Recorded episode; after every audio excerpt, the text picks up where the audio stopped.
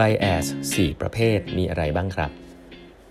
สวัสดีครับ ท่านผู้ฟังทุกท่านยินดีต้อนรับเข้าสู่ 8บรรทัดครึ่งพอดแคสต์สาระดีๆสำหรับคนทำงานที่ไม่ค่อยมีเวลาเช่นคุณนะฮะ อยู่กับผมต้องกวีวุฒิเจ้าของเทรช8บรรทัดครึ่งนะครับ ครั้งนี้เป็น EP ที่ 1160 นะครับ ที่เรามาพูดคุยกันนะครับวันนี้นะฮะครั้งที่แล้วเราเล่ากันไปแล้วเนาะก็จบไปแล้วถึงหนังสือ ก็เล่มสนุกทีเดียวนะ The Making of Modern Thai Economy นะฮะ50 ปีของทาง KKP ที่ทำขึ้นมานะครับ ก็หวังว่าจะเป็นประโยชน์นะครับ วันนี้ผมก็จะเบรกหนังสือไว้นิดนึงนะครับ ก็เห็นว่ามีเรื่องหนึ่งที่ผมคิดว่าเอามาสรุปแชร์ให้ฟังน่าจะน่าสนใจดีนะครับ เพราะว่าช่วงนี้ใกล้เลือกตั้งผู้ว่าด้วยนะครับ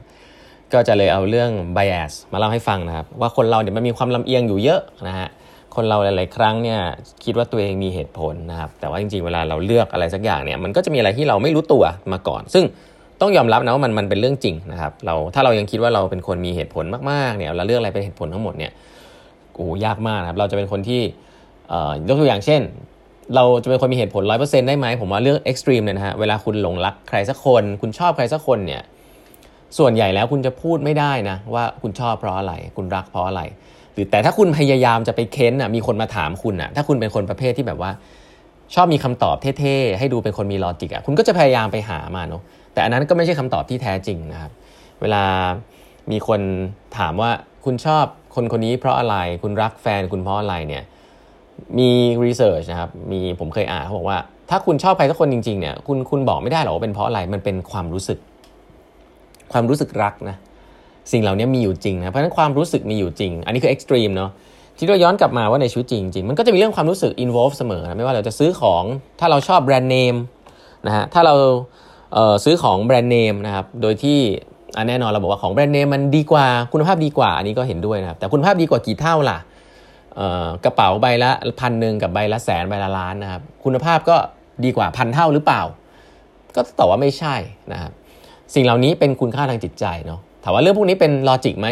บางคนก็บอกว่าคุณค่าทางจิตใจเป็น logic นะครับอะไรแบบนี้เป็นต้นก็แค่จะบอกว่าเรื่องเรื่องเรื่องการการคิดเรื่องอารมณ์ คนเราเนี่ยมีมีมีมี loop เยอะมากนะครับเวลาเราตัดสินใจอะไรสักอย่างวันนี้ก็เลยจะมาเล่าให้ฟังว่ามันมีเอฟเฟกอะไรบ้างที่ที่เราผมเคยเห็นนะครับแล้วก็นำมาแชร์นะอันแรกเนี่ยเขาเรียกว่า Halo Effect นะครับ Halo Effect เนี่ยมีการพูดถึงกันเยอะนะถามว่า Halo Effect คืออะไร Halo Effect ก็คือการ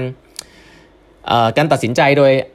อัตโนมัติจากลักษณะเด่นของเขานะว่าเขาดีหรือไม่ดีนะครับ เช่นเราอาจจะมองว่า CEO ที่ประสบความสำเร็จ ในบริษัททุกบริษัทจะต้องเก่งอะก็จริงๆ ส่วนใหญ่เก่งแหละ แต่ก็อาจจะไม่จำเป็นนะครับหรือเราจะมองว่าดาราหน้าตาดี ยิ้มแย้มแจ่มใสอย่างเงี้ยจะนิสัยดี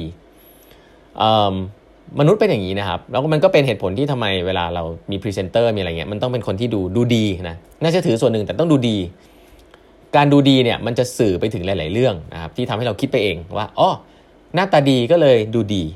นะดูดีก็น่าจะนิสัยดี นิสัยดีก็น่าจะเป็นคนดีอะไรแบบนี้เป็นต้นนะนี่คือ halo effect นะครับอันที่2นะครับ association bias นะครับอันนี้คือการตัดสินคนจากการกระทำของคนที่มีลักษณะใกล้เคียงนะครับ เช่นเฮ้ยเราเคยเจอคนนี้ที่เขารู้จักกันนะครับ แล้วคนนี้เป็นคนนิสัยแบบเนี้ยเราก็จะคาดหวังว่าอีกคนหนึ่งที่เป็นเพื่อนกันนิสัยคล้าย ๆกันนะคือเราเคยไปเจอเหตุการณ์อย่างเงี้ย กับคนคนหนึ่ง แล้วเราก็ไปเจอคนอีกคนหนึ่งซึ่งมีความเกี่ยวข้องเป็นญาติเป็นเพื่อนนะครับกับคนคนนี้เราก็รู้สึกว่าคนคนนี้น่าจะไม่ดีตามไปด้วย คือเราเราเราตั้งป้อมรอไว้ก่อนนะครับและการตั้งป้อมรอไว้ก่อน โดยที่ใจไม่เป็นกลางเนี่ยบางทีมันก็ทำให้การตัดสินใจเราผิดพลาดนะหรือบางทีคนนี้เป็นคนดีมาก เพื่อนเขาก็เลยต้องเป็นคนดีทุกคนอะไรอย่างนี้ ในเชิงของสแตติติอาจจะเป็นอย่างนั้นนะครับ แต่แค่จะบอกว่ามันไม่ได้เป็นอย่างนั้นทุกคนนะเพราะฉะนั้นก็ต้องระมัดระวังนะครับว่าเอ่อ อย่างเช่น ถ้าเกิดบ้านคุณเคยถูกโกงจากชายคนหนึ่งที่พูดจาเสียงดัง มีรอยสักนะฮะอะไรหลังจากนั้นเนี่ยเวลาคุณเจอผู้ชายที่มีรอยสักเสียงดังเนี่ยคุณจะรู้สึกว่าเขาเป็นคนไม่ดีอ่าเขาเรียกอันนี้เขาเรียก association bias นะครับอันถัดไปอันนี้อันนี้เจอเจอบ่อยนะ status quo bias นะก็คือเรามักจะมองว่าอะไรอะไรมันเปลี่ยนแปลงไม่ได้หรอกนะครับแล้วก็แบบที่มีอยู่มันก็ไม่ได้แย่นะครับ อันนี้ status quo คนอันนี้อันนี้อันนี้เป็นงานหลักเลยนะคือคนส่วนใหญ่เนี่ยจะจะจะโอเคกับสิ่งที่เป็นอยู่นะอันนี้ต้องบอกอย่างนี้ก่อนนะเพราะการเปลี่ยนแปลงเนี่ยในเชิงจิตวิทยามันก็น่ากลัวนะเวลาเรามีอะไรเปลี่ยนเนี่ยมันก็มันก็มันก็ต้องปรับตัวต้องอะไรอย่างนี้ถูกไหมในเชิงและนี่ในเชิงการทำ Product ก็เช่นกันนะมีคนบอกว่าถ้าเราอยากจะทำ Product ที่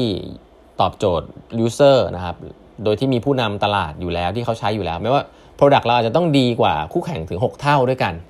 ไม่ใช่ดีกว่าแค่เท่าหนึ่งสองเท่าหรือ 20%นะฮะแต่ต้องดีกว่าถึง 6 เท่า เพราะว่า เพราะว่าคนมีความคุ้นชินครับแม้ว่า Product เดิมมันจะไม่ดีแต่มันมีความคุ้นชิน แล้วก็ไม่อยากจะเปลี่ยนแปลงนะครับแต่นั่นก็ทำให้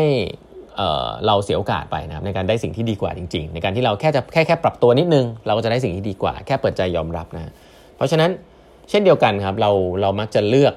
ถ้ามันมีอะไรที่มันไม่ได้ชัดเจนมากๆนะแม้ว่ามันอาจจะดีกว่า แต่เราก็อาจจะไม่อยากเปลี่ยนแปลง อันนี้คือ status quo bias นะครับซึ่งผมคิดว่าเรื่องนี้มีมีผลกับการตัดสินใจของเรามาก ๆ เลยนะครับในชีวิตแล้วก็ผมว่าในเกี่ยวอาจจะเกี่ยวกับช่วงอายุด้วยนะครับ บางทีอายุเยอะก็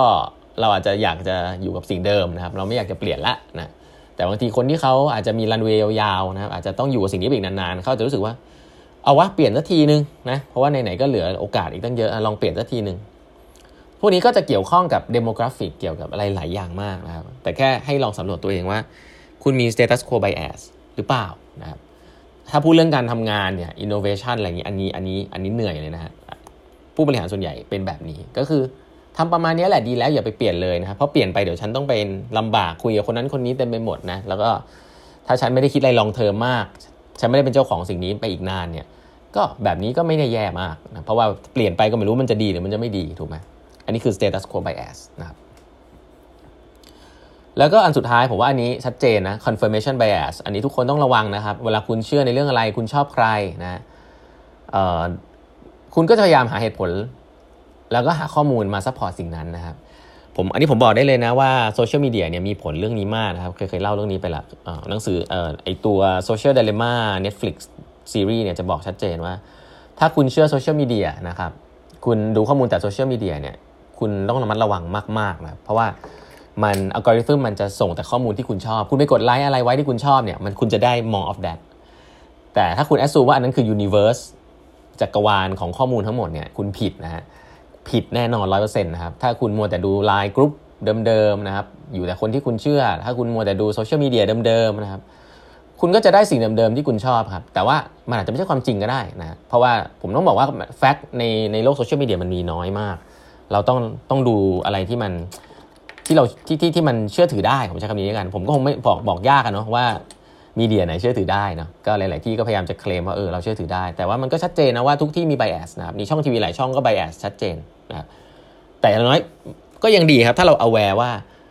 เฮ้ยมัน bias นี่แล้วเราดูข้อมูลอย่างรู้ว่าสิ่งนี้มัน bias แต่เราก็ฟังว่า เออ ก็ลองฟังจากมุมของอีกฝั่งหนึ่งดูว่าเขาว่ายังไงบ้างผมก็แนะนำว่าเราเปิดทีวีคนละช่อง ลองไปเปิดไปช่องที่แบบ เราไม่ชอบเลยแล้วลองฟังเขาดูนะครับบางทีอาจจะฟังได้แป๊บเดียวไม่เป็นไรนะครับ แต่ผมเชื่อว่าดีกว่าฟังช่องเดิม เพราะว่าช่องเดิมเราก็จะได้เรื่องเดิมๆครับ ซึ่งเราเรารู้อยู่แล้วนะมันเป็นแค่การเสริมทำให้ตัวเองรู้สึกดีว่าเออฉันฉันไม่ผิดฉันฉันถูกอะไรเงี้ยอันนี้ก็เป็นเรื่องหนึ่งแต่การที่คุณไปดูอะไรที่มันแบบคนเขาพูดจาแบบไม่เข้าหูคุณเยอะๆเนี่ย เอ๊การไม่เข้าหูเนี่ยบางทีมันก็ดีตรงที่มันมันมันมันตีมันตีลอจิกเราบางอย่างนะถ้าเราเปิดใจจริงๆเนี่ยเราก็อาจจะได้เรียนรู้อะไรใหม่ๆนะครับแต่ถ้าไม่ได้ก็ไม่เป็นไรนะครับอย่างน้อยเราก็ได้อินพุตใหม่ๆเข้ามา เราก็ตัดสินใจแบบเดิมก็ได้ แต่ต้องระมัดระวังนะครับ confirmation bias นี้มีเยอะมากๆเลยนะครับพยายามหาข้อมูลเยอะๆนะครับช่วงนี้ วันนี้เวลาหมดแล้วนะฮะฝากกด subscribe แบบเดินครึ่ง podcast นะครับพบกันใหม่พรุ่งนี้ครับ